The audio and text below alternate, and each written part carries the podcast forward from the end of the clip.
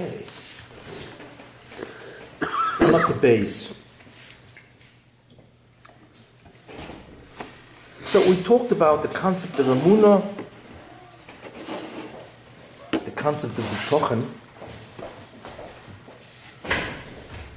you know.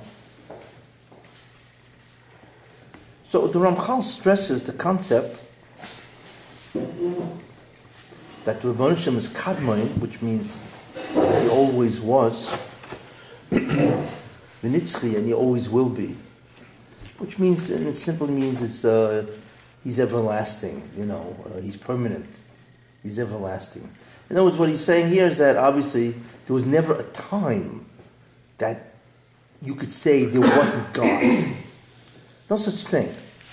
You know, everything has a time period that exists. There was a time that it didn't exist, and there will be a time period, obviously, that it won't exist because it'll decompose or disintegrate, and so on, you know. But clearly, when we talk about the Rashlam, we say that there was no time that he did not exist. It's a very interesting concept. How is it possible for there to be a being that there's no such thing that he did not exist? In fact, if you think about it, when you say something always was, right? So then the real question is, you know, what about a cause? What brings him into being? What brings him into being?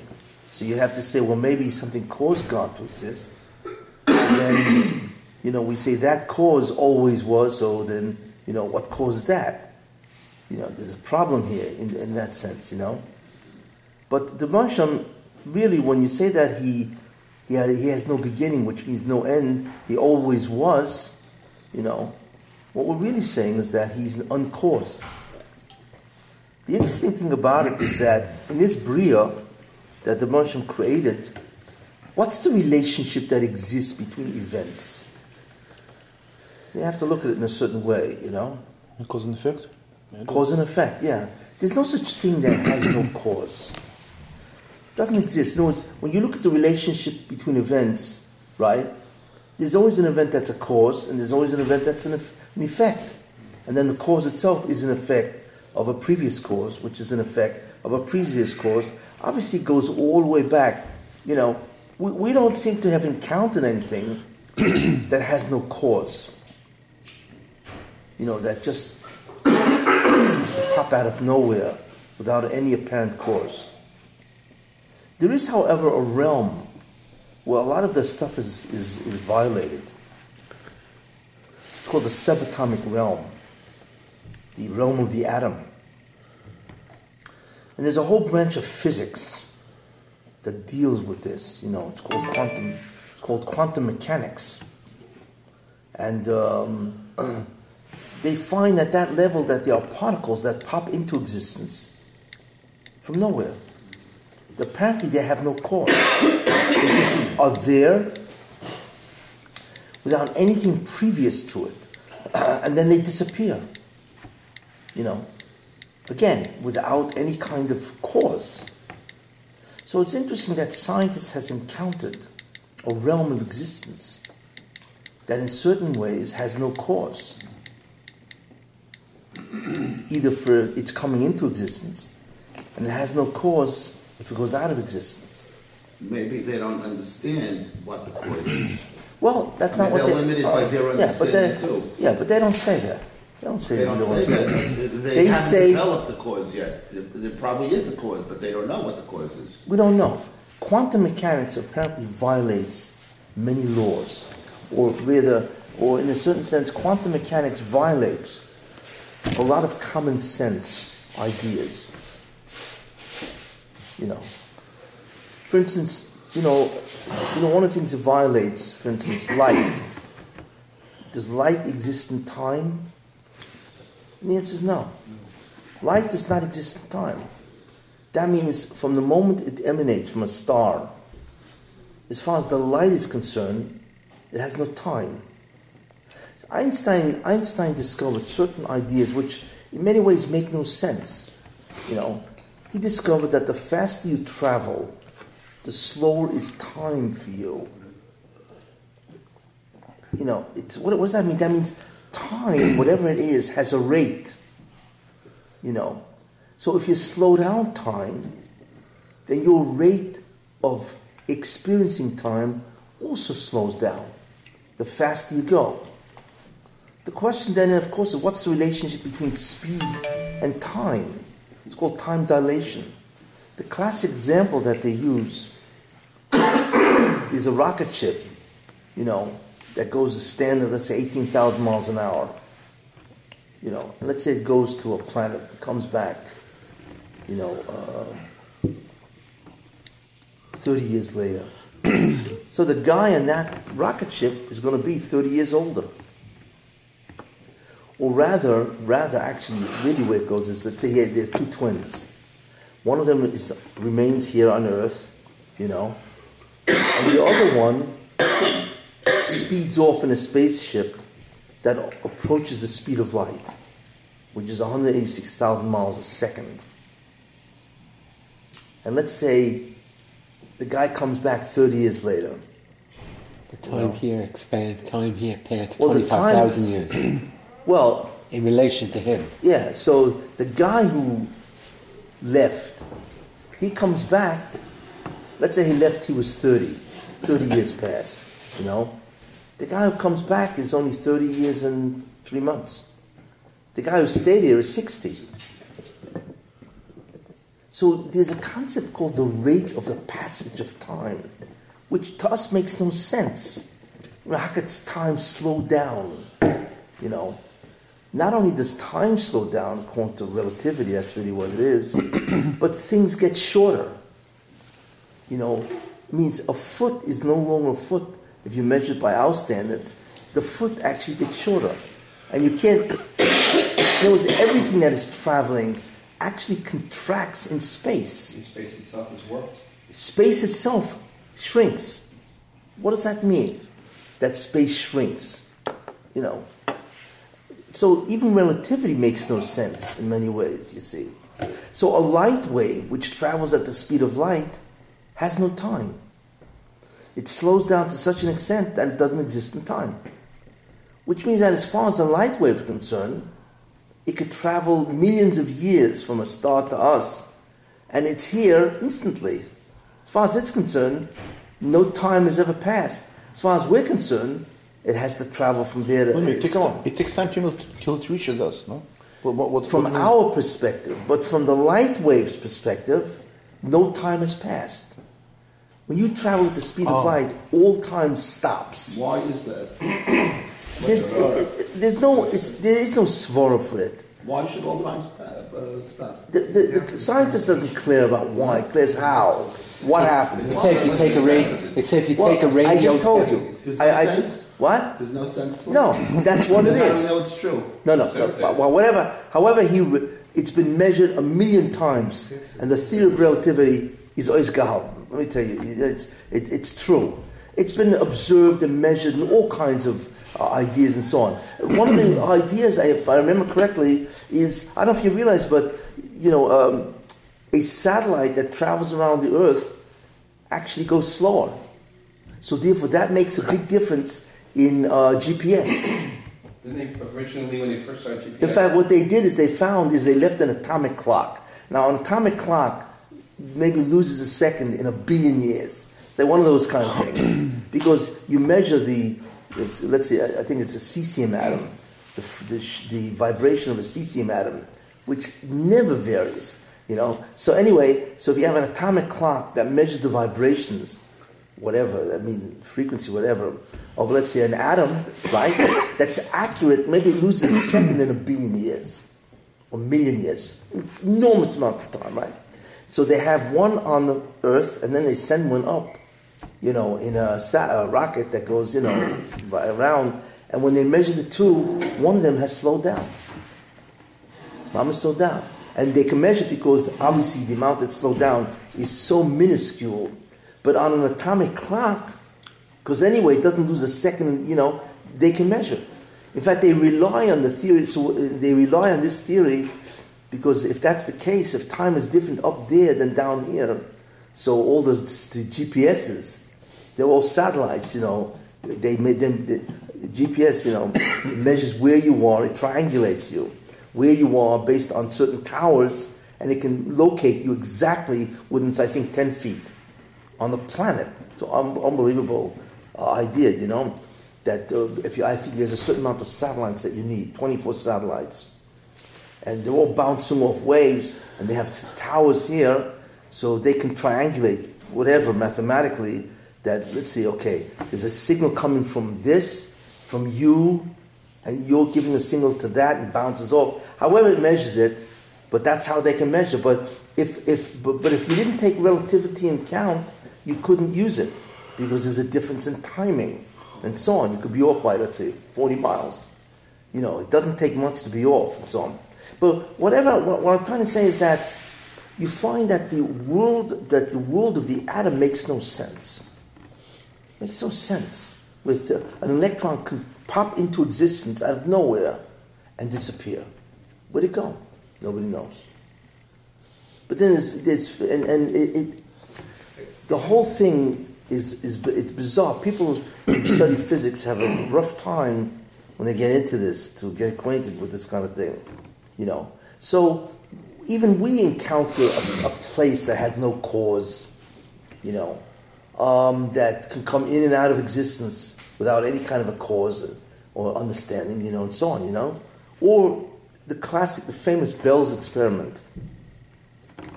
And this is also incredible. You know, if you take if you take a, a particle, okay, and you split it, and each one and particle, one part of it goes off in this direction, and the other one goes off in that direction, opposite directions, at the speed of light, right?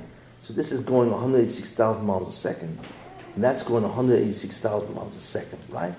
Now, there's no way that one particle can affect the other. Because light is the fastest thing, and they're both going away from each other at the speed of light. Okay, so somebody once did, uh, Bell, what he did is a, a, a particle, let's say electron has a spin. It's, actually, it spins. And if, you, if one particle, you can reverse its spin, okay, uh, let's say with a magnet, immediately, instantly, the other particle will reverse the spin also. Yet it's impossible because how does one particle know that the other one's reversed its spin? There's no way that they can communicate because the fastest communication is light. They're going away from each other at the speed of light. So when, when you alter the spin of one, how in the world did the other particle know? So that creates the concept of entanglement, that in essence they're entangled. And somehow you can send information faster than the speed of light, because that's really what happens. That this particle, right, they're both going away, right, and this knows what the other one is doing. So obviously something travels faster than light that was able to reveal to one side what happened to the other. Nobody understands that. What? It caught up with the one over the other. No, it didn't. They both going away It's like they were really, It- it- it's like they were really never detached in the first place, like a ball continuum. Yes, so what, what the astounding theories, there there are all kinds of theories that come out of this, you know, is that, in other words, if, one, if two particles in some way have a connection, a relationship, you know what I'm saying, then one will always know what the other is doing, you know. You know, and so on. So what they, what people, what they come to the conclusion that every particle in the universe knows exactly what's happening to every other particle. Because at the moment of the Big Bang, everything was together. So therefore, everything was entangled at that instant time. So therefore, even though it's spreading apart, that means a particle at the other end of the universe, if you do something here, will instantly know what happened to this. That's leading to that these particles may have a, a conscious awareness to be, to change their behavior based on something external. Yes, yeah, yeah, exactly. There are so many, uh, so, so much bizarre things that they find in the world of quantum physics and so on. But um, I'm bringing it out here because some of the ideas that we attribute to the Rambam, you actually find in our world. Make no sense, you see. In any case, so the Ramchal says that God was always, always will be, which means that the Rambam doesn't exist in time. It's not that God is timeless. It, it will, al- you know, was was always. No, the real idea is that He doesn't exist in time. You know, so there's no passage of time to God, whatever that means, and we don't understand what that means, of course. You know what I'm saying? What does it mean to exist outside of time? The problem we have, we don't even know what time is. What is time, really? We don't know. Nobody knows what this phenomenon is, you know, and so on. We don't even really know what space is. What space? Nobody knows. Look like this. What is this? There's nothing here, you know. So therefore, we find therefore that when it says v'nitzchi, it doesn't mean that Moshe always was and always will be. No, he wasn't always and he always will be because he doesn't exist in time. So there's no beginning or end. There's no forever. Anyway, that's what kadmoi v'nitzchi is. Okay. And then he says, "V'hu shehimtzi umamsi kol ma shenimtzi that the Moshe brought into existence and he sustains the existence of everything. And this is God. The real question is, how do you do that? This, the concept of himtzi is the concept of a boire. You know, the concept of a creation is to bring, as they say, what the term is creation ex nihilo, to bring something out of existence, or rather bring something into existence, out of nothing. You know. How, how does the Baruch do that? How can he bring something which does not exist into existence? You know, again, that also violates thinking in that sense. But the Hashem clearly has that power because before the Bria, there was nothing. There was nothing at all. There was no existence at all. So literally, the Hashem yanked out from somewhere, you know, things, and he. But the truth is that the Hashem gave it existence. How do you give something existence? That's an amazing idea. How do you give something existence when it doesn't exist? Because what the Baruch did not only gave it characteristic, uh, you know, essence, properties, characteristics, he gave it what's called existence itself. Real question is where did the Baruch get it from? You know, how do you give something existence? We can't do it. You know, we need to take the raw materials, we can shape them, you know, and make them all in kind of things. You know, we can discover things. We can't, we can't give something existence. But based on what Ramchal says, Himtzi Mamsi means that the Hashem is able to give that quality called being. Not just what type of being will it be. You know, will be uh, its quality, its quantities, and so on. But he actually can give it the quality of existence of being itself. How? But anyway, the Ramchal clearly says that, you know, this is what the Moshe could do. And the Ramchal says that everything that exists was given existence. Everything. So we could say, therefore, that the author of everything that is, is God. He is responsible. That means nothing that exists exists independently of God. That's really what it means. Is everything exists only because He gave it existence. You know, which bothers a lot of people. Because when you say that, what he really says that God created evil. I mean, let's face it. This is the conclusion that the Hashem created evil. Because if he didn't What's create wrong- it, What's wrong with that thought? well, what's wrong with that thought? Who knows? That's a pira. The Baruch had to present. No, no, no. But forget about what. That's a motive. But the problem with that is how can an all a being that's all good create evil, which is the opposite of good, right? How can he create the opposite of good? How can a being that's all evil create evil? Uh, uh, that's the all, all good. I say All evil? good. All good. Yeah. How can a being that's all good, the Rosh Hashem is toiv, create evil? I mean, it's the exact opposite of what he is. Why would a being do that? These kind of problems. Shalom has a definition. We can we can define the Rebbeinu Shalom by saying that he's good. We're defining the Rebbeinu mm. Shalom. Yes.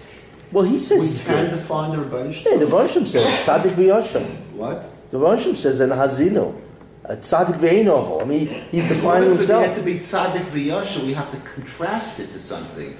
If Well, it wouldn't be evil, we wouldn't know what what what what uh, what what what good is. Good can only be contrasted once we have a contrast. Then we understand what good is. If there's no contrast, we don't understand. Fine, but that still doesn't answer the question. Wh- How, why or how would an, an all-good being create something like evil? It's a question. This this question is bothers philosophers thousand years. I mean, two thousand years. I mean, this this is an old problem of philosophy. Shows that You know? he's in complete control even on that. Yes, fine, but why would he do that? The evil, Why would he create evil? what we interpret as evil is, is an effect rather than a cause. Well, then, it, evil evil is Justice, evil is a being. How would you by effect? Either one, a cause or an effect is a being. Either the cause is a being and the effect is a being. If you believe that he exists, right? If you come to that conclusion and Yes. you agree to that concept, That then he is. Same, so then the same way you believe that, you believe that everything that he does is for your good. So it's not really evil. So it's not really a question. Yes, well, all I'm saying, but we see things which are evil. Yeah, so that's an answer that you know. That's that's an answer that really, you know, relative to us, it's an evil, but really it's a good. Okay, that's like that's an attempt at an answer. Yeah, yeah, you know. How do we know that? Where do you see that from Chazal, by the way? Because we say that. Uh, What do you see uh, there, yeah? we, we say that every, uh, everything that's done is done for good. It's um, Kol milsa di'ovid rachmon l'tavo. yeah. Okay, but really you have the Mishnah that says, Kishem shemavochem al ha'toiv, mavochem al ha'ra. Just like you make a blessing on what? Good. On good, you make a blessing on that which is perceived as evil. I can ask why, so you can answer because that what you perceive as evil is really good. Fine. There's no such thing inherently evil. Although, The Gemara answers although you still have to grapple with that. Imagine a Russia, let's say, let's say uh, Mayo, Mayo Zedong. The man killed over 100 million people. I mean, you talk about the, what- the greatest butchers of mankind, you know, the guys who really qualify, the most evil people who ever lived. Mayo is one, Hitler, you know, Yamach Shemois. Hitler's, the- you know, of course, you know, these guys are like, you know, are you talking about Stalin? Yeah, you're talking about uh, through, through the, the, the history of the world. You know, you have many of the Caesars, Caligula. Yeah, you're talking about these guys were butchers. You know, I mean, you know, the only question is not do they kill, murder, the question is just how many did they get done. You know, it took them a long time. But, you know, so the question is this. Okay, we can assume, and this is true, in order to get into Ilam Habo, there's a threshold of toiv that you need to do. Very important idea. It's not like, you know, just because you're born doesn't mean you get Ilam Habo at all, you see. But there's a certain threshold. There's like there's a passing score. You get 65, you passed. Less than that, you're out. Okay? So that's a very important concept. That only a certain amount of people will get into Ilam Habo because they've passed. They've done a certain amount of good. Other people will not. So of course, what that will do is change enormous amount of hashgacha. See, so for those people, let's say, for those, let's say that there's a club called Ilam Haba. How do you become a member? So you have to do whatever you know. Membership requires a certain amount of good.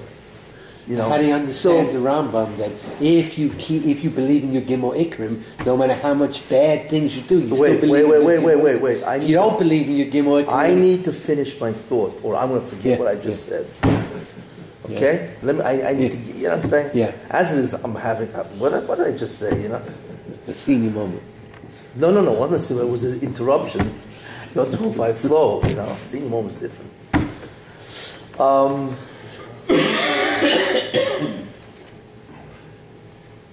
What ah, membership? membership. Yes. Okay.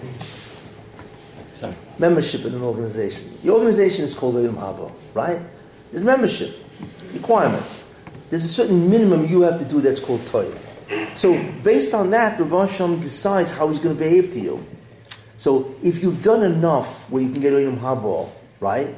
Then all of a sudden the hashgacha or the anhaga to you is a certain type of anhaga. It's where they do not reward you at all because you can get item haba, but they have to pay you back for all the good you did. Means if you know, in other words, it's- you know, excuse me, if you're a member of item haba, right, then they don't give you anything. Instead, they need to pay you back for all the evil you did. They need to atone.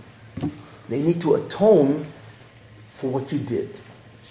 Because you need to remove the evil. Olam Haba is a place that only goodness can happen. There is no such thing as evil in Olam Haba. That's why people have to go through Gehenna. Gehenna. Why? Because Gehenna erases, that way. It's machaper, right? On the bad that you did, whatever it's called bad, right? And then you're muchan for Olam Haba. You have to go through what's called an expiation process. But that's because you're going to get Olam Haba. But what happens if you haven't done enough good? So let's assume you're not going to go to Olam Haba because you haven't passed the threshold. You see, this is what's worrisome. People think, ah, I'm automatically going. No, there's a threshold. And the Baruch knows the threshold. You know, obviously, if he sees you got, you're going to score 64, you know, I'm sure he's going to assist you. Little mark on a curve. Uh, I don't know if there's a curve up there, you know. It's, uh, I don't know if there's a mark on a, I don't think. But anyway, so I'm sure he's going to push you in. But there are guys, you know, for instance, you know, so if you're not a Benoidim Haba, for instance, let's say, you know, let's say Hitler, right? So, yeah, I mean, he's out. He's going to get Odim Haba. But I'm sure Hitler spoke nice to his mother. You know? You know, maybe he fed his parakeet, his pet parakeet.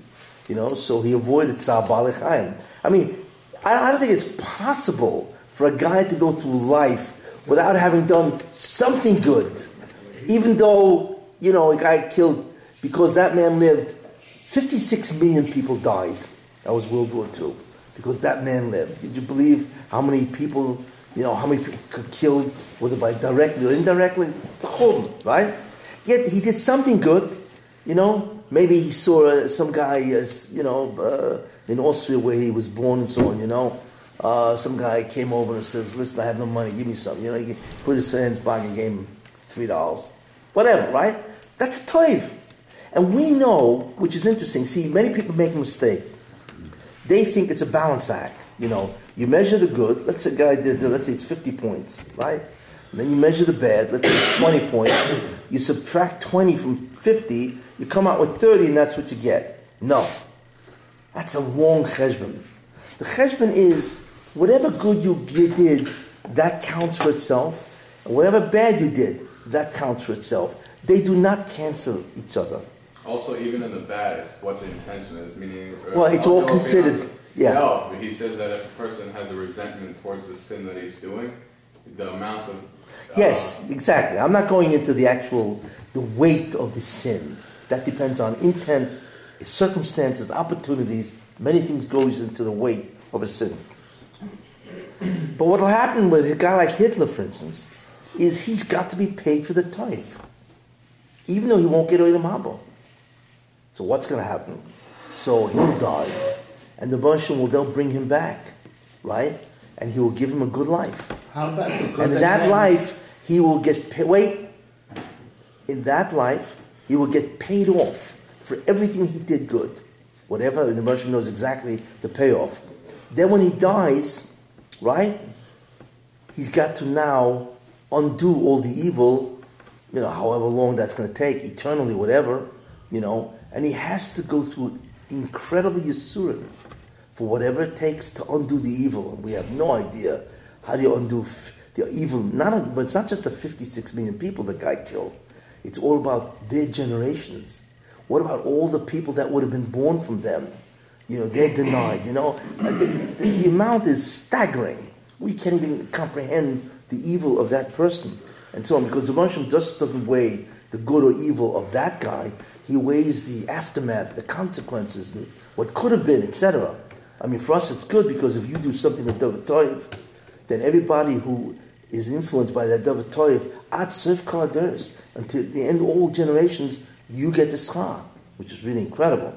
Because the Moshe, you know, he looks at. What exactly did you do? Even if it's you were the indirect of the indirect of the indirect cause, you get reward. So what happens? So they bring Hitler back.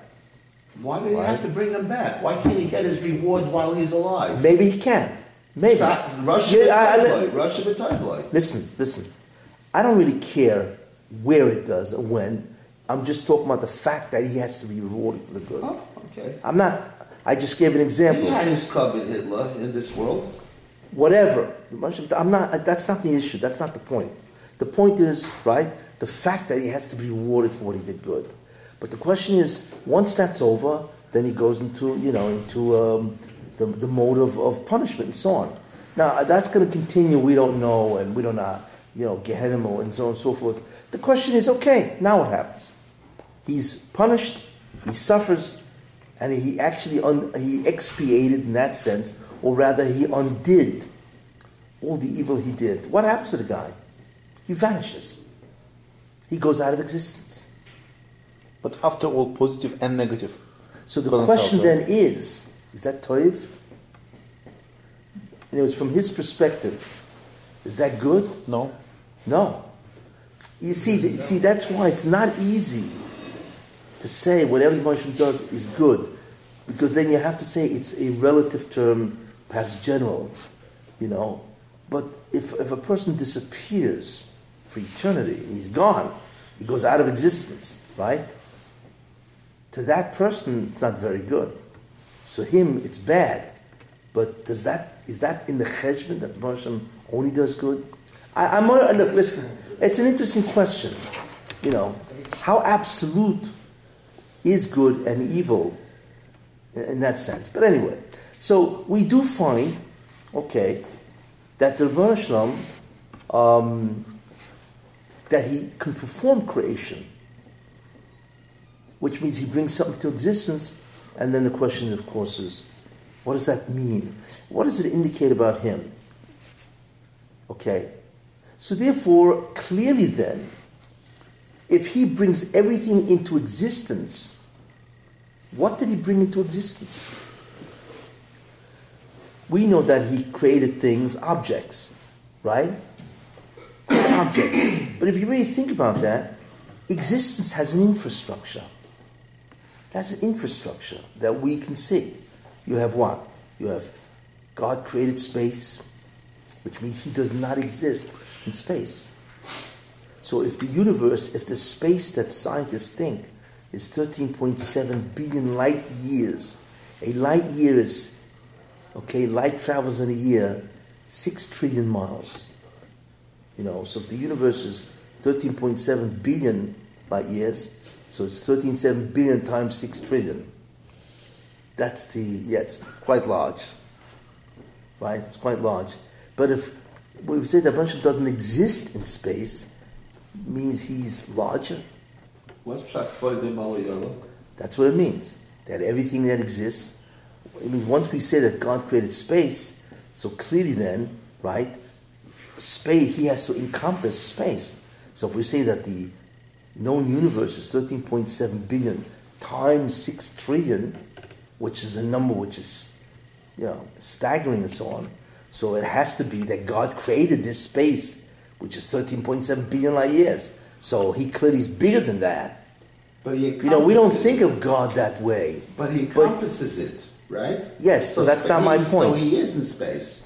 No, Space is part of him. no, not really. But I don't want to get to that. Just remember, God created space.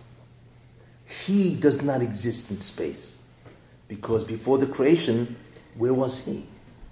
Obviously, if he had to bring space into, into existence, right, that means there was a time that space did not exist, which means he does not exist in space. And we don't know what that means. But, you know, all I'm saying is that therefore that his existence encompasses the universe. So you're talking about a being that is minimally 13.7 billion times 6 trillion. That- that's an enormous being. I mean, I didn't know a being that that way, that kind of size, you know, and so on. But this is what we're dealing with. But in any case, he created space, of which we really do not have a handle on. The interesting thing about space, if you really think about it, is that space is really nothing. You know, you go outside the planet and you're in outer space, you know, and you go like this. What are you going into? Didn't they discover dark Isn't matter? what? They say that like something like ninety percent of the empty space is, is a certain matter that we can't. Yeah, there's dark matter and dark energy. But, that, that, that's merely the objects that he would have created. Nobody knows what that is, because it's not observable, whatever. But all I'm saying is that if the Bansham created space, correct? That means he did not exist, does not exist in space. What is interesting when you think about space is that space really is nothing. If you go in outer space and you put up your hand like that, let's you're in outer space, right? And you put out your hand like that in space, right? What's between these two hands? Nothing. But the interesting thing about it is that space, which is really nothing, extends in three directions. This way is nothing, that way is nothing, and this way is nothing. How could nothing ex- extend in three ways? The reason why we, that's called three dimensions, right? We extend in three ways. You know what I'm saying? But the only reason why we can extend is because space allows us to expand into it. But the interesting thing about it is space is really nothing. You know? Space is really nothing. So how can nothing expand in three di- different directions? Interesting. A lot of ideas that are very interesting when you think about them. Yes. I don't know if I would recommend to think about this before you go to sleep. You know. But uh, these are these are things that people where- act what? How did you answer where God was if he if he wasn't created and he's not in space? So where was he? We don't know. We don't know what it means to exist not in not to exist. We don't know what it means not to exist in space, because everything we know of has space. Now remember, hmm. space doesn't mean, you know, space doesn't mean well this object obviously exists in space. Space is this object can exist because space expands in three ways. So this matter can exist in space in three different directions. You, you understand? What, you know, it's, it's, space to us is almost like an abstraction. So we say that the does not exist in space, which means he does not extend in three directions. Now there are people who talk about multi dimensions, fifth dimension, ten dimensions, so on. We don't know what that means. How can something exist in ten dimensions? Which way is it going? All we know is three. You see, but it's an interesting concept the fact of more dimensions, which is something we can't even imagine multi dimensions, let alone to imagine a being that has no dimensions. You see? I'm just bringing out the concept that the Barsham who created space clearly then does not exist in space. Now, what about time? What is time, really?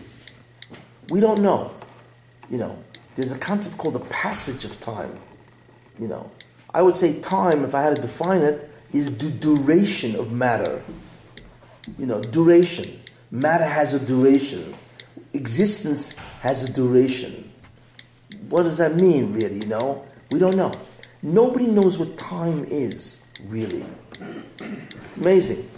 But if God created time, clearly God, there was a time that time did not exist. I mean, it is, you know, and Rebbe did not exist in time because he created time, and therefore he was before the creation of time. So therefore, there was a time that he existed without time, whatever that means. You know what I'm saying? It's rather vague. But anyway, so the Mushroom does not exist in space. He does not exist in time. But what else is there? Matter. The Bansham does not has the Bansham matters, but he is not composed of matter. Now, nobody knows what matter is. Does it matter? That's your viewpoint. But he doesn't nobody knows what matter is. Now matter is composed of mass, but nobody knows what it is. You know.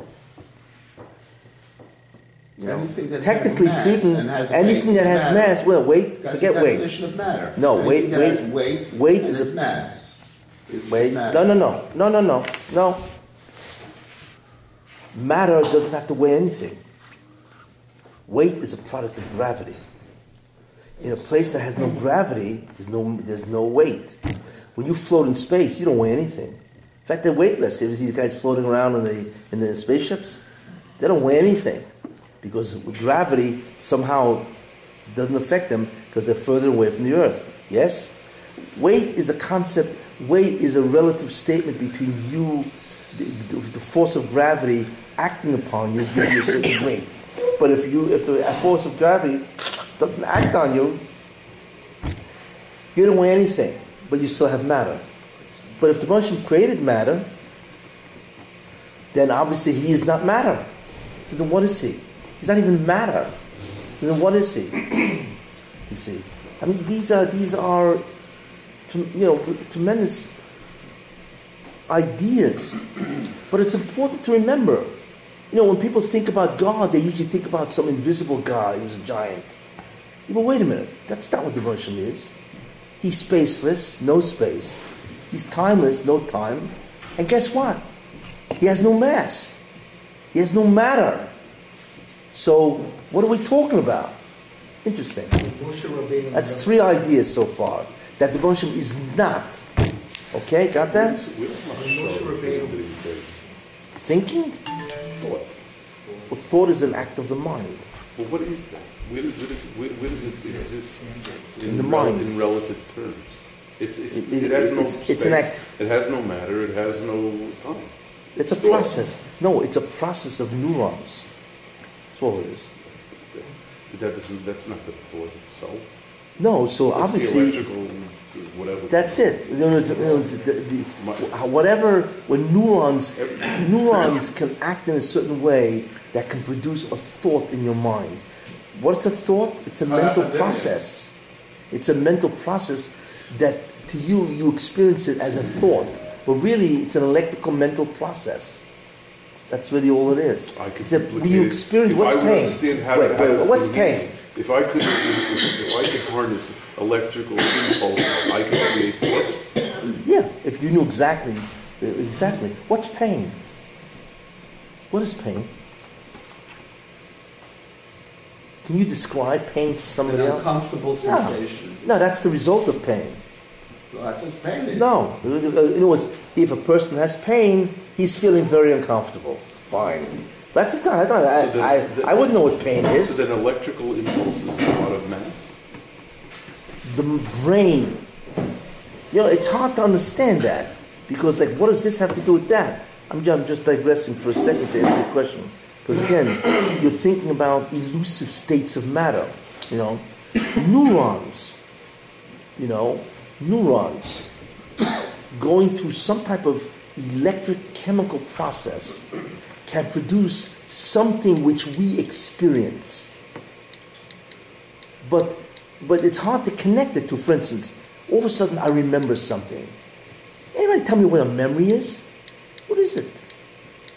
You know? Unless, unless you say that is the category of ruchnis. No, no, no. It's not. No, it's not. So, what is a memory? What's a thought? What's a feeling? Emotion? Anybody here tell me what anger is? Don't tell me what happens when you get angry. You tell me what anger is. Nobody knows. I mean, you, you can't define anger except by saying that it's a certain type of experience called emotions. What's an emotion? What's pain? I don't know. We know what it is when we experience it, but can you tell me what it know? What it is simply is the brain's interpretation, right? The brain's interpretation of an event which you've just encountered, right? Which in some way is detrimental to your neurons and the, the you know, and it produces electrochemical stuff, and you experience it as pain.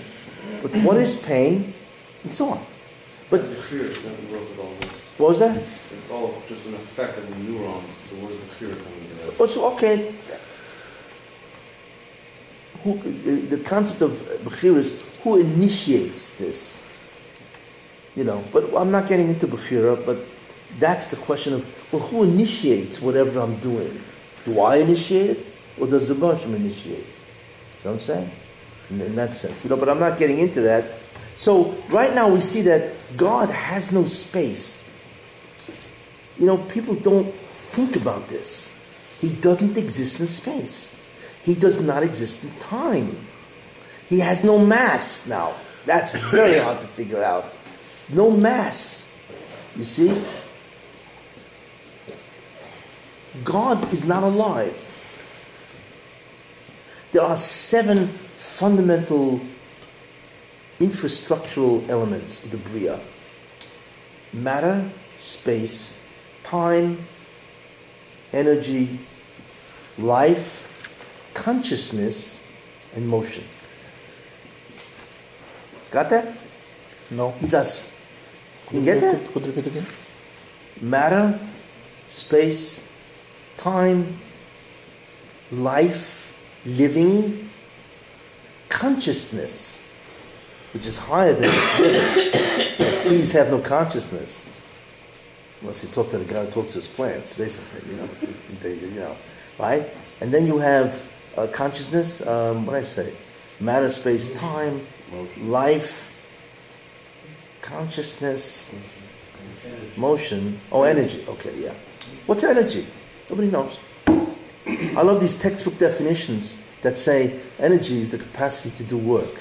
It's not a definition, it's a consequence. It's not a definition. I, I, kind of definition that? Nobody knows what energy is. Yet the universe is, is a fundamental law of physics that energy can either be destroyed or created. And so on. You know that what is energy? Nobody knows. It's E equals MC squared. Yes, that, that's That's what it is. Relationship.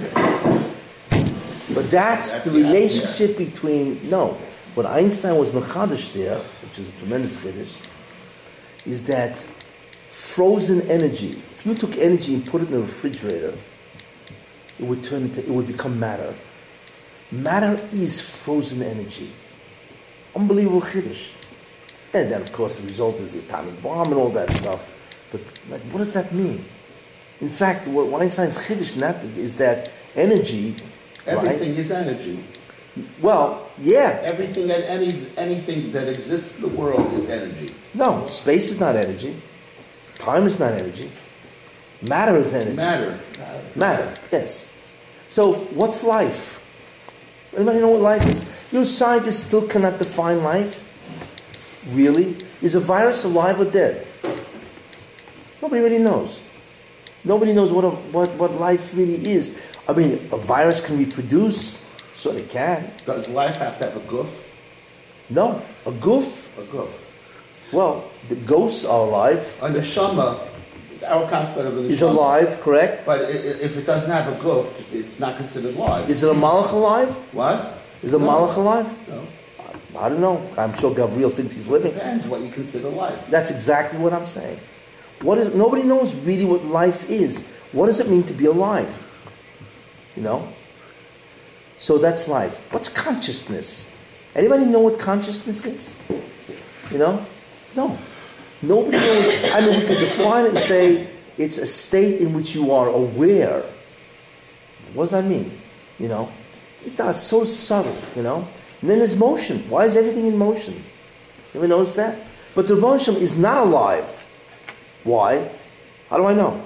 Because life is a created idea. So does that mean God is dead?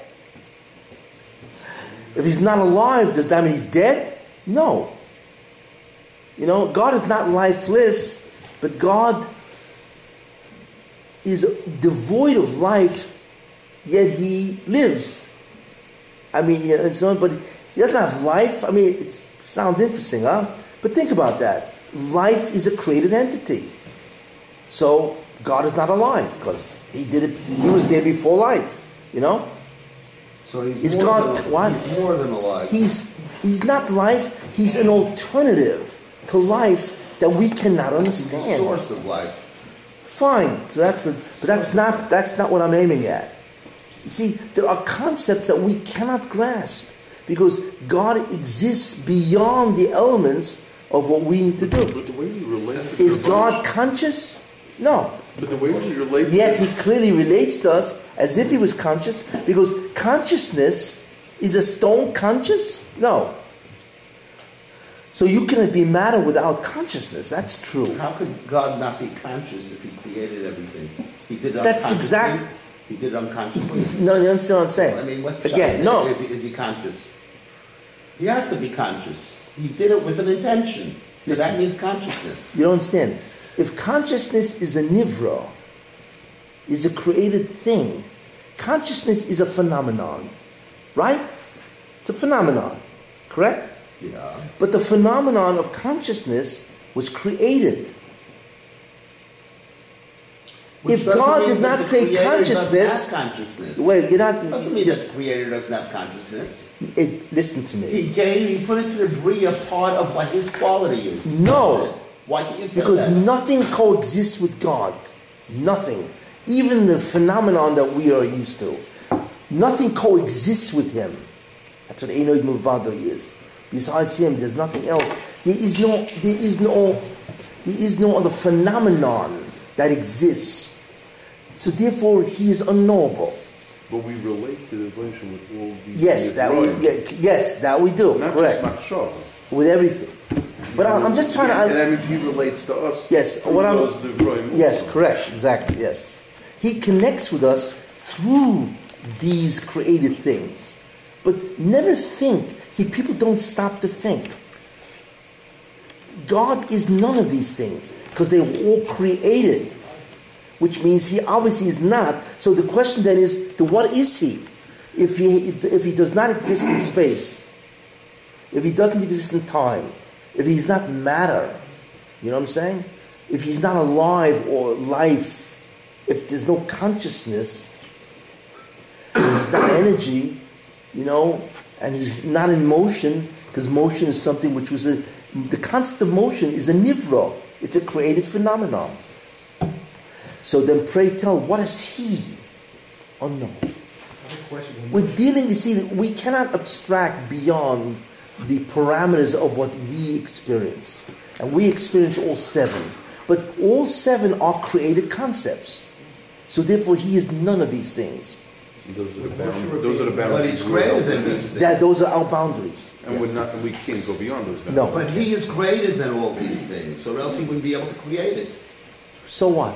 Now what? So, so But he's none there's of, a- there's uh, a- nobody said he's not greater, but the real idea is that he's none of these things.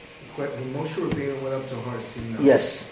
did he see Hashem, a manifestation of Hashem within the Bria? And Within, this- correct. When this was He brought- saw, he saw the manifestation of God within the Bria itself, correct. he brought this down is what we're struggling with. Yeah. Did he see it clearly? Did he get a peek outside this, you know, this goldfish bowl? You know, He, nobody knows who God You, is. just, you said Nobody knows who God is. Wait, you said before you looked into that Tzilis through a glass. no, but that's still, That's what he saw. what did he see? Shechina. The, sh, the word shachan means to dwell. What, what Moshe Rabbeinu saw, right, is God as he manifests himself to us, which is a created entity. God created a manifestation. did he fully understand this, Moshe Rabbeinu? I'm sure he did. Because he brought it down, so he He brought it down on it. We understand. He certainly understood it. What I'm trying to do, what I'm trying to get across, what I'm trying to get across here, is the separateness of God from us. What, what That it's not that he's separate because he's he's up there. No, it's infinitely greater. That the fundamental elements or the parameters of what we experience as nivroim, as created entities, right, does not apply to him. And therefore he's devoid of them. But then the question is, so what's the alternatives? We don't know. It's, it's interesting. So that it's Ramchal not- used the word derech Hashem, not Yediyas Hashem. He says Well, yeah, well, well, 'cause there's I'm no, Hagar. there's no Yediyas Hashem. Well, yeah, theoretically, derech. yeah. Does everybody get this? It's a very important kind because, listen, I'm trying to give you an idea of depth. You know what I'm saying? But this is really what it is to understand. That's one of the You're getting that's one of the Yud Gimel Ani Maamins.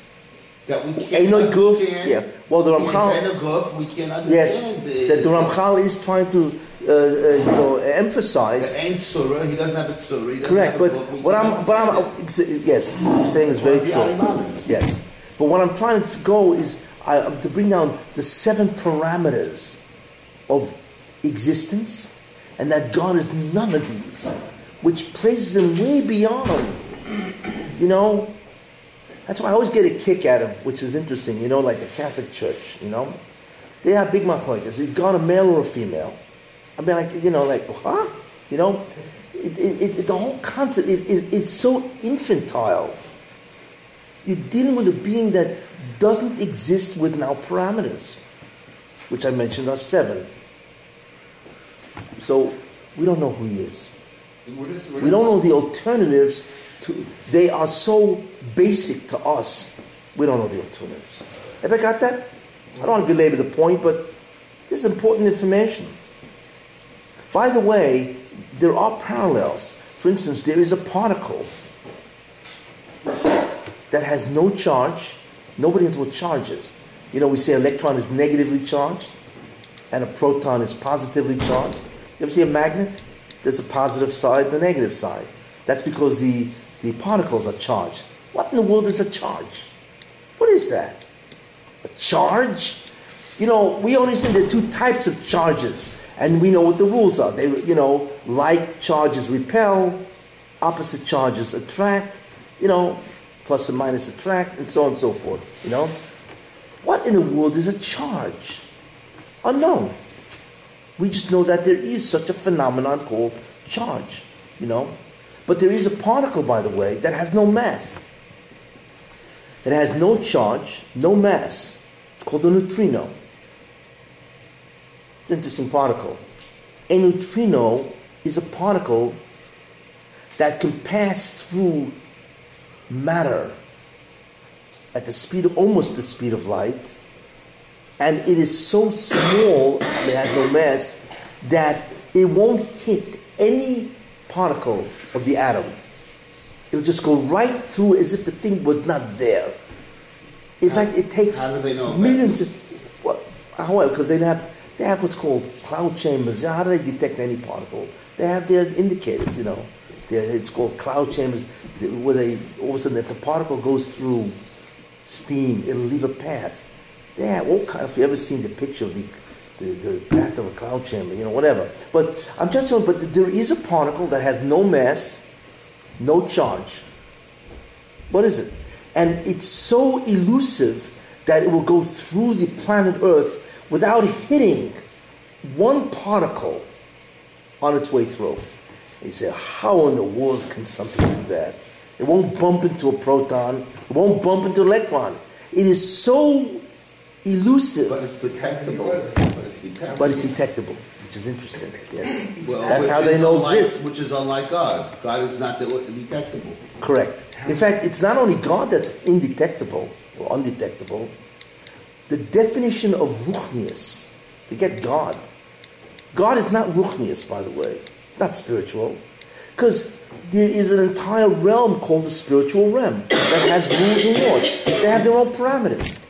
The definition, Ramchal brings down, the definition of a spiritual entity is an entity that cannot be detected by any physical means. By any. I don't care if it's a. Just like we have our seven, um, seven parameters that we live in, so they're separate from that, and they have their own set of parameters. Correct. Which God is outside of. Correct. So in, in reality, there's three realities. There's the reality of God, whatever that means, and you're beginning to get a feel of that elusiveness of reality.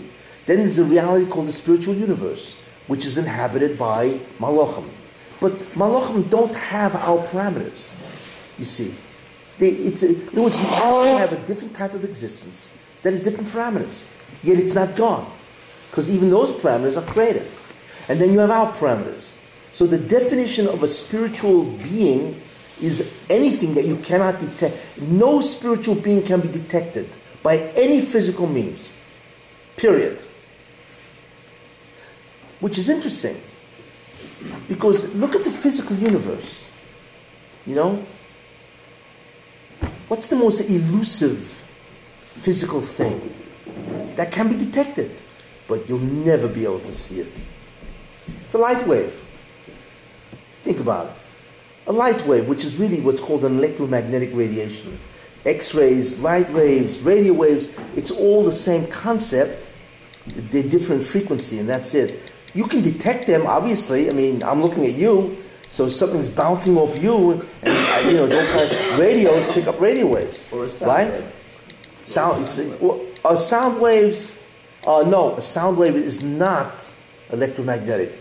Sound waves are molecules But you that we can't see push. it. You can't see it. Uh, you, sound waves, see sound waves. Through the water, you can see it. Well, a sound wave will push, yeah, you, you know, it can be of the water, you can detected, but it's not electromagnetic radiation. But anyway, but I'm just saying, what's a radio wave? Can you tell me? It's a light wave. Is it physical or spiritual? Who? It's physical. It's astounding. You can detect it, but we have no idea what a photon looks like.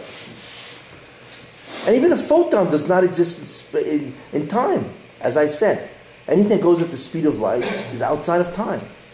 You see? So, so forget about the Ruchnistic universe. You know, there's degrees of subtlety in the physical universe, which is very important. You see? Radio waves, they can be detected by a radio, but I've never seen a radio wave, never will. Yet it's there and can be detected, but it's not spiritual. You're, you're a psychologist also, right? I'm a psychologist What also. about synesthesia? Who? Synesthesia. What's that? S Y N aesthesia. Okay. Synesthesia? They- yeah, people claim that they're able to see colors when they hear sounds. That it, it it emits uh, color, and hear uh, and see sound. You know, perceive sounds and colors and things. Well, synesthesia. It's to do with the- It's So very what? rare. Yeah, obviously. they yeah. Oh, I mean, what that would mean, look, when a light hits your retina, I mean, you, how, how do you see? How do you see? You know, who? With your eyes. But you don't really see with your eyes at all. You don't see with your eyes. The brain. It's amazing when you think about it. You know, we don't even know what's out there. I don't even know if anybody's here. I don't even know if people are listening to this year, let alone if you guys are out there. I have no idea what's in front of me. In fact, I'm truth trying to determine do I exist. I'm working on that. Forget about if you exist, right? So then, what am I looking at really? What happens is there's a light wave, a photon, that bounces off you and comes to my retina, hits one of the 125 million cones, and that creates a signal in a neuron. It excites a neuron, a nerve cell, right? And that's there's an electrical signal. Believe it or not, that's created, right? And the one receiving, wherever that is, it's usually in the back of the brain, the occipital region, right? That region of the brain receives billions of electrical signals because when I go like this, you know, I've just just trillions of photons that hit my retina in an instant. So the brain is able to interpret all the colors and shades instantly. We, you know, we don't even have, we have no hasaga of the miracle. You know, of, of the miracles. You know, you know, you know the, the, I don't know if you realize, but in any given second, the human body is hit with, I think, I forgot what the number is, a billion or a trillion sensations in any given second. You see? Because it's not sensations just from the eyes, ears, the senses, and all that, from the body. You know, so the question is imagine if I can't filter them out, I'm finished. So what, what I think what is the cerebrum or the medulla, one of them filters out almost everything and knows exactly what to let in so then I can focus on that particular signal. But that's incredible that my brain can filter out, you know, like trillions of sensations per second so I can focus on you guys and give the shit. So, what are you really experiencing? There's an electrical signal that goes through the neurons, goes into the brain, and the brain creates an image, which I, which nobody knows anywhere what that is. And all of a sudden, I see everybody out there. You're nothing more than an image in my brain. You guys don't exist really. It's like when someone said, Think about that when you go home tonight. You guys don't even exist. You guys are just nothing more than a figment of my imagination. That's all you guys are. I don't know the reality of who you are or what you really look like. except my brain has drawn a picture of all you guys. And Interesting. is, Why? all- Five all have the same Messiah. Same. You don't even know if I, can also use your you don't even know if I exist. You know what I'm saying? You don't know. You, the, all, you, you only know what your brain is Messiah. It's astounding when you think about that. Anyway, So the Ribbono Shel Olam is none of this. So you now have three distinct dimensions. You have the physical universe, of which there are many things, of which are, that are different types of physical universe. Like I said, there's objects, physical, right? Then there's particles that are ghostly. You know what I'm saying? Then there, are- then there's uh, uh, radio waves. It's, it's not even a particle, or it's a photon. But you know what I'm saying? So the physical universe itself has many types of beings that we call physical. Then there's a spiritual universe that has a different set of parameters. And the definition of that is it cannot be detected by any physical means. In fact, when a malach wants to talk to you, right, he has to don, put on a physical garb. He actually changes the molecules around him. We don't know how he does it, you know. When Elio visits you, for those who are zircha, the Gil Elio, you're not talking to Elio really. He's a malach. You know? So who are you talking to when you see Elio? If you see him and so on. You're talking to a malach that is able to send out a select type of molecules and radio and, and, and uh, electromagnetic energy that impinge on your eyes into your brain and that creates of something that's there but it's not there he's somehow able to influence the molecules in the So we atmosphere do the same thing to him. no. Oh, oh, we do the same thing to him? Yeah, why? You can't, you can't relate to physical. He's my, he's a malach. He, he cannot be detected unless But he he, can't- he the alters the physical. He has to take down from his side. uh, That I don't know. I don't know. I don't know if it's true. All I'm telling you, the Ramchal says that you cannot detect a spiritual dimension at all unless that spiritual being in that dimension chooses to be detected. But even when he's detected, he needs to alter the physical space, eh, which is, you know, and that impinges on your brain, but you're not seeing him. You're just seeing him, it's like a piano. He needs to press certain keys, and all of a sudden you hear a tune. But what the, what the mouth does is he presses certain molecules, or whatever, however he does it, right? And you see a being as if something would exist there. You see it. But, you know what I'm saying? But you're looking at, it's like looking at a piano playing keys. You ever see one of those things? And nobody's playing it. You ever see one of those things? You know, it's, you know. So there are pianos that way. It's automatic. You know, it's you know, and so and so. But it's the same thing. You look at a malach, what you're really looking at is a piano playing keys. There's nobody there. What about and demons? Shadim is different. Shadim have resemble. They resemble humans. But humans can't In three ways, they resemble humans, and in three ways, they resemble malachim. Shadim no- is a cross. It's a hybrid. But you can't see them. Uh, you can't see them. They can be invisible, but Shay can be invisible. They die. They certain, certainly they resemble uh, uh, us in three ways, and they resemble Malachim. They're really hybrid entities. According to the Rambam, they don't exist anymore. It's not exist. Um, whatever they have existed. But anyway, so so therefore, what what I'm getting out of here is to give you an appreciation of how different the Rebbeinu is from us. that even the seven fundamental parameters of the Bria, he is devoid of. So therefore, we have no concept of who the Rebbeinu is or what.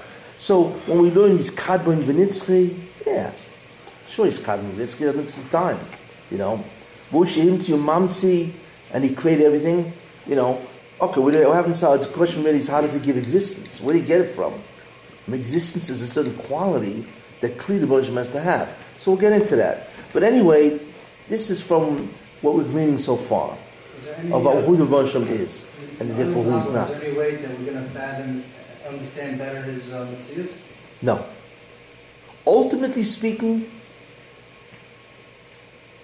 let me put it this way, since you bring that up. What the Russian did do is he created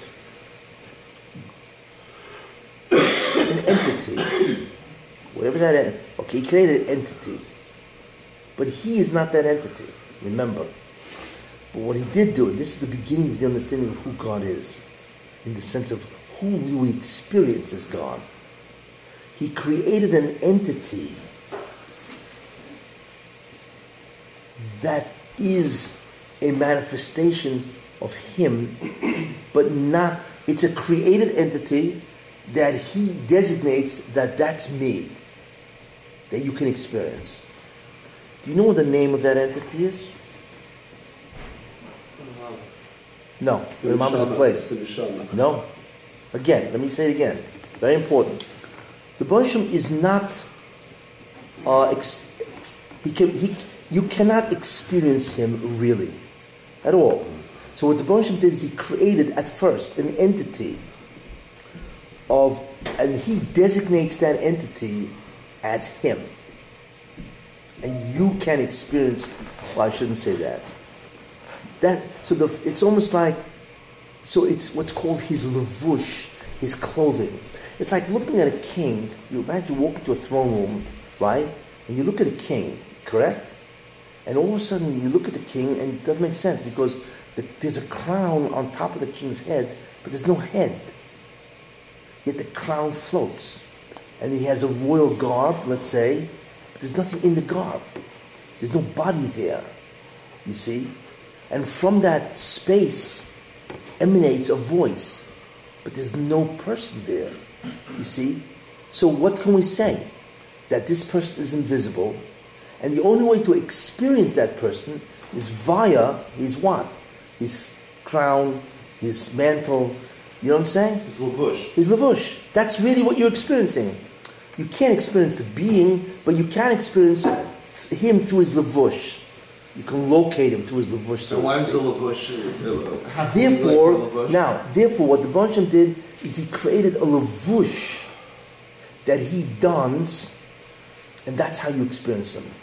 But the lavush is a nivra. It's a created thing. It's not him. Give However, give whatever that lavush is, the, so the question is, What what is the name? What is the name of that lavush? That is the question. Anybody know? Why are you giving you? Bria. Who? No, no, no.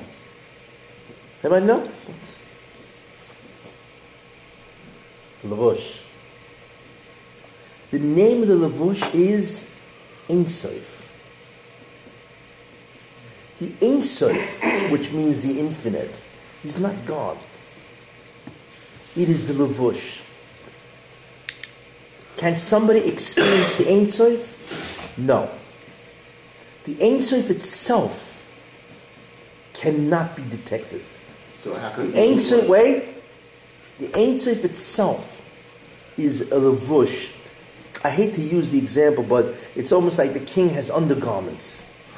And then on top of the undergarments is overgarments. An undershirt is an undergarment. You don't see it, all you see is a shirt. You use that parallel. And then on top of the shirt, you have a jacket. And on top of the jacket, you have a coat. Right? Use that analogy. The Ein Sof is the undergarment, so to speak. It's the garment which is the closest to God, yet is not God. But it's the closest. The Ein Sof, okay, is the first created entity of how God will relate to the creation itself. Mm-hmm. So in that sense, the Ein Sof is a created entity. Is that the time of the Many people, what was that? Is that the time of the Royal House? No, no, no. So what, What? Got that? So the first reality that God created is called the Ein Sof. We don't know what that is, but it's it's a real thing. It's a presence. You see. But if we, we have no way problem to detect it, is, we'll get Has into more anyone ever it's- witnessed the Ein Sof? No, So it's why not not just create it? because that's how you start. That's how it starts. Creation has to begin from somewhere. that's the gracious? The first thing that God made was the concept of Ein Sof, or the being called The Ein next Sof. thing? Wait, That's the first thing he made. Okay. Creation has started from somewhere. So the first thing is he did is what? Is he created a representation of himself. Or else you can't experience him. Okay. So therefore the Ein Sof is the first representation or manifestation or being that is created. Many people mistake. They think the Ein Sof is God. Wrong. It's not God. The Ein Sof is a being that is the Moshe's manifestation, as far as we're concerned. Next. Very important idea. Okay? However, the problem with the Ein Sof is something else. The, the, the unique characteristic, which I'll have to explain for next week, whatever, but the unique characteristic of the Ein Sof is what? Anybody know?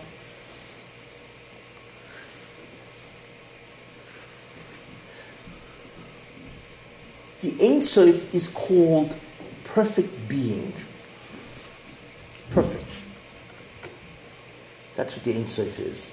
The Ein Sof is a perfect being, whatever that means in terms of what does perfection mean. But it is perfect. Okay?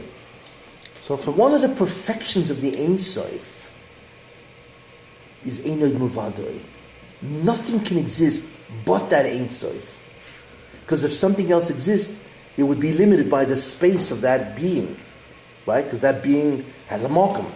So that limits the being of Ein Sof.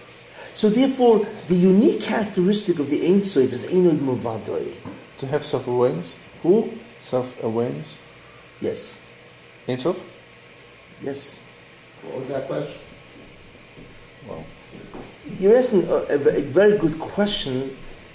That does it have self-awareness, or is it merely a conduit? I mean, Ein od milvado contradicts self-awareness, really. It's a good question. Really, very good question. but it's almost like the Ein Sof is a conduit. It's, it's a vehicle that the Roshim uses to connect to the Bria. You know what I'm saying? Does it have an, a, a consciousness of its own? Um, it's too subtle. I don't know. Too subtle. You know. But whatever it is, it's a perfect being that is the representation of the Mersham. That's the first point of the Bria. It's the first thing that exists. Okay? But the problem in that Ein Sof is that it has a unique characteristic called Ein Muvadar. It's perfect, and therefore it does not allow anything else to exist. Nothing else can exist at all. So therefore, the Rebbe creates a second phenomenon where the Ein Sof is able to restrict its presence and allow a zulosoi, an other, to exist. And the phenomenon that the Ein Sof can perform in that sense is called Tzimtzum. It's able to contract, it doesn't, Tzimtzum means to contract itself, but it's not literally a contraction. What it is, it's able to create an environment that there can be a zulosoi, an other. Because the problem is the Ein Sof is Ein Mavadoi. So if it's Mavad, besides that, there's nothing else, right? That means it's not that nothing else exists, nothing else can exist.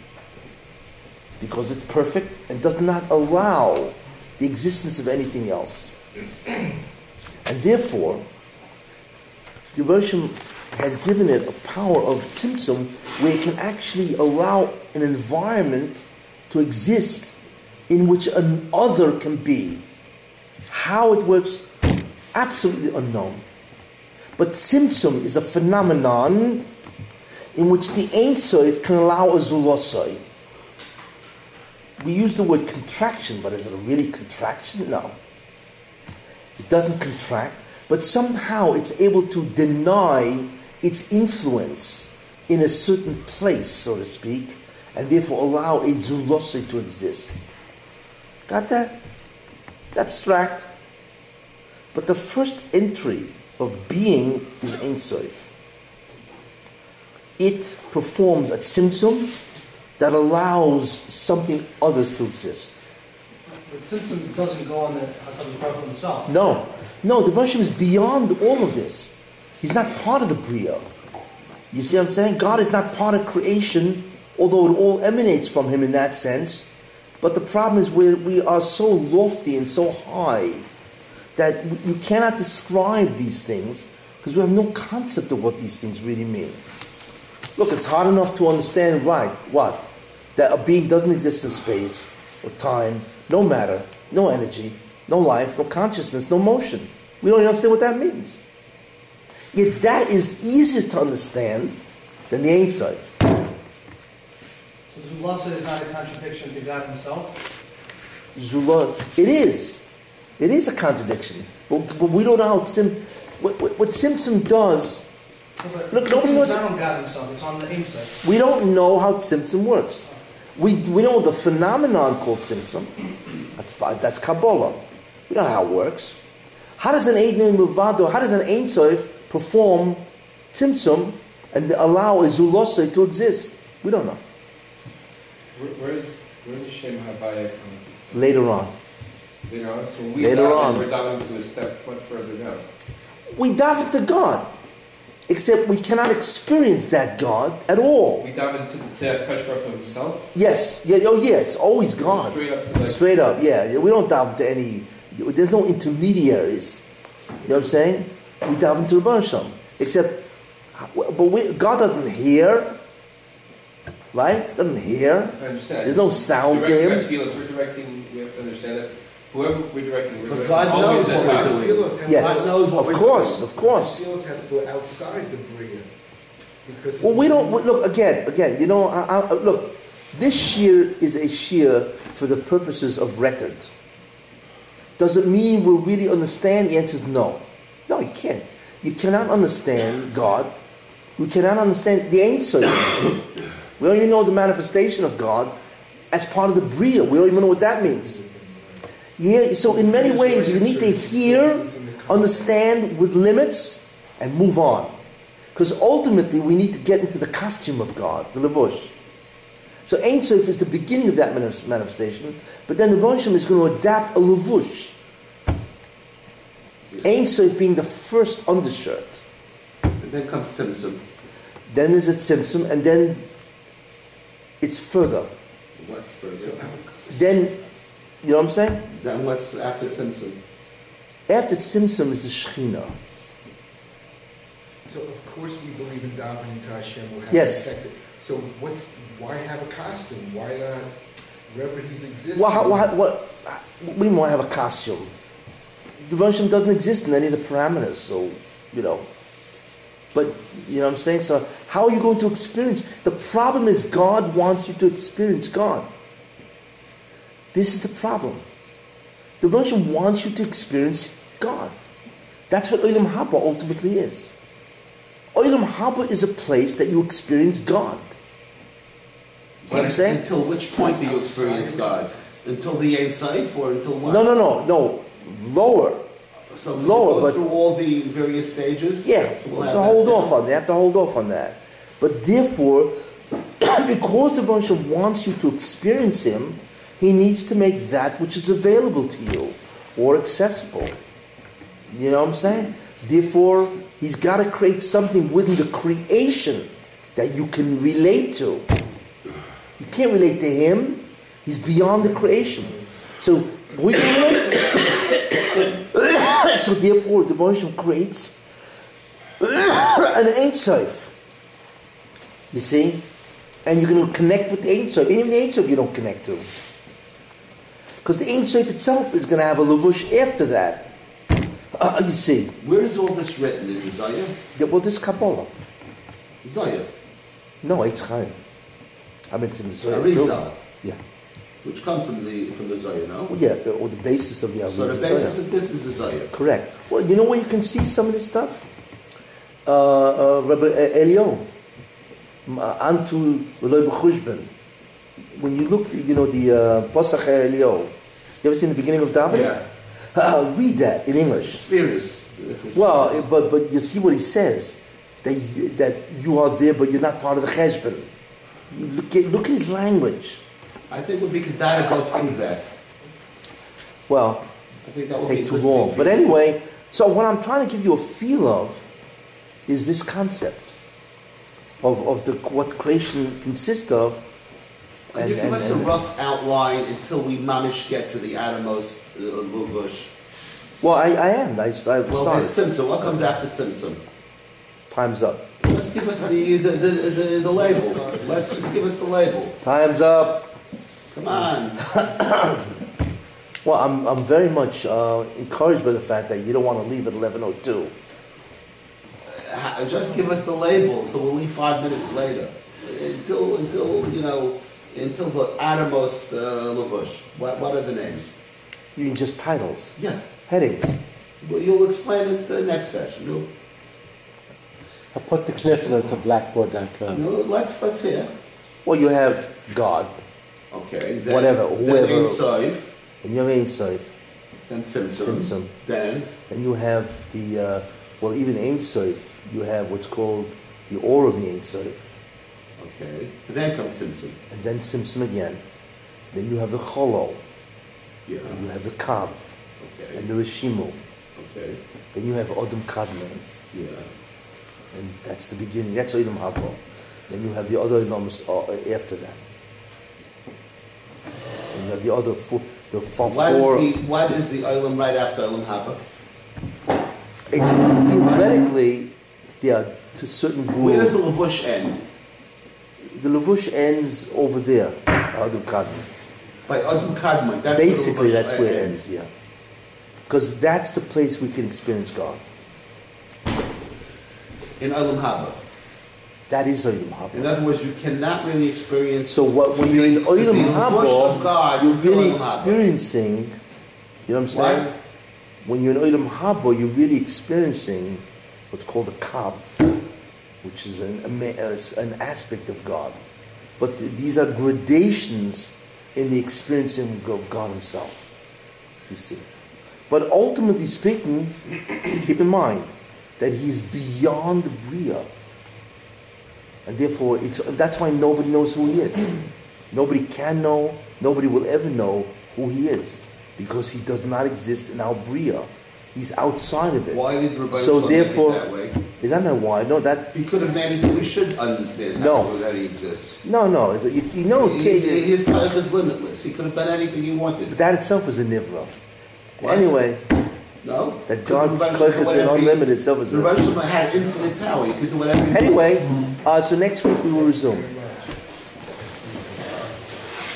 How you doing, Ellie? What? No. I don't want to do because.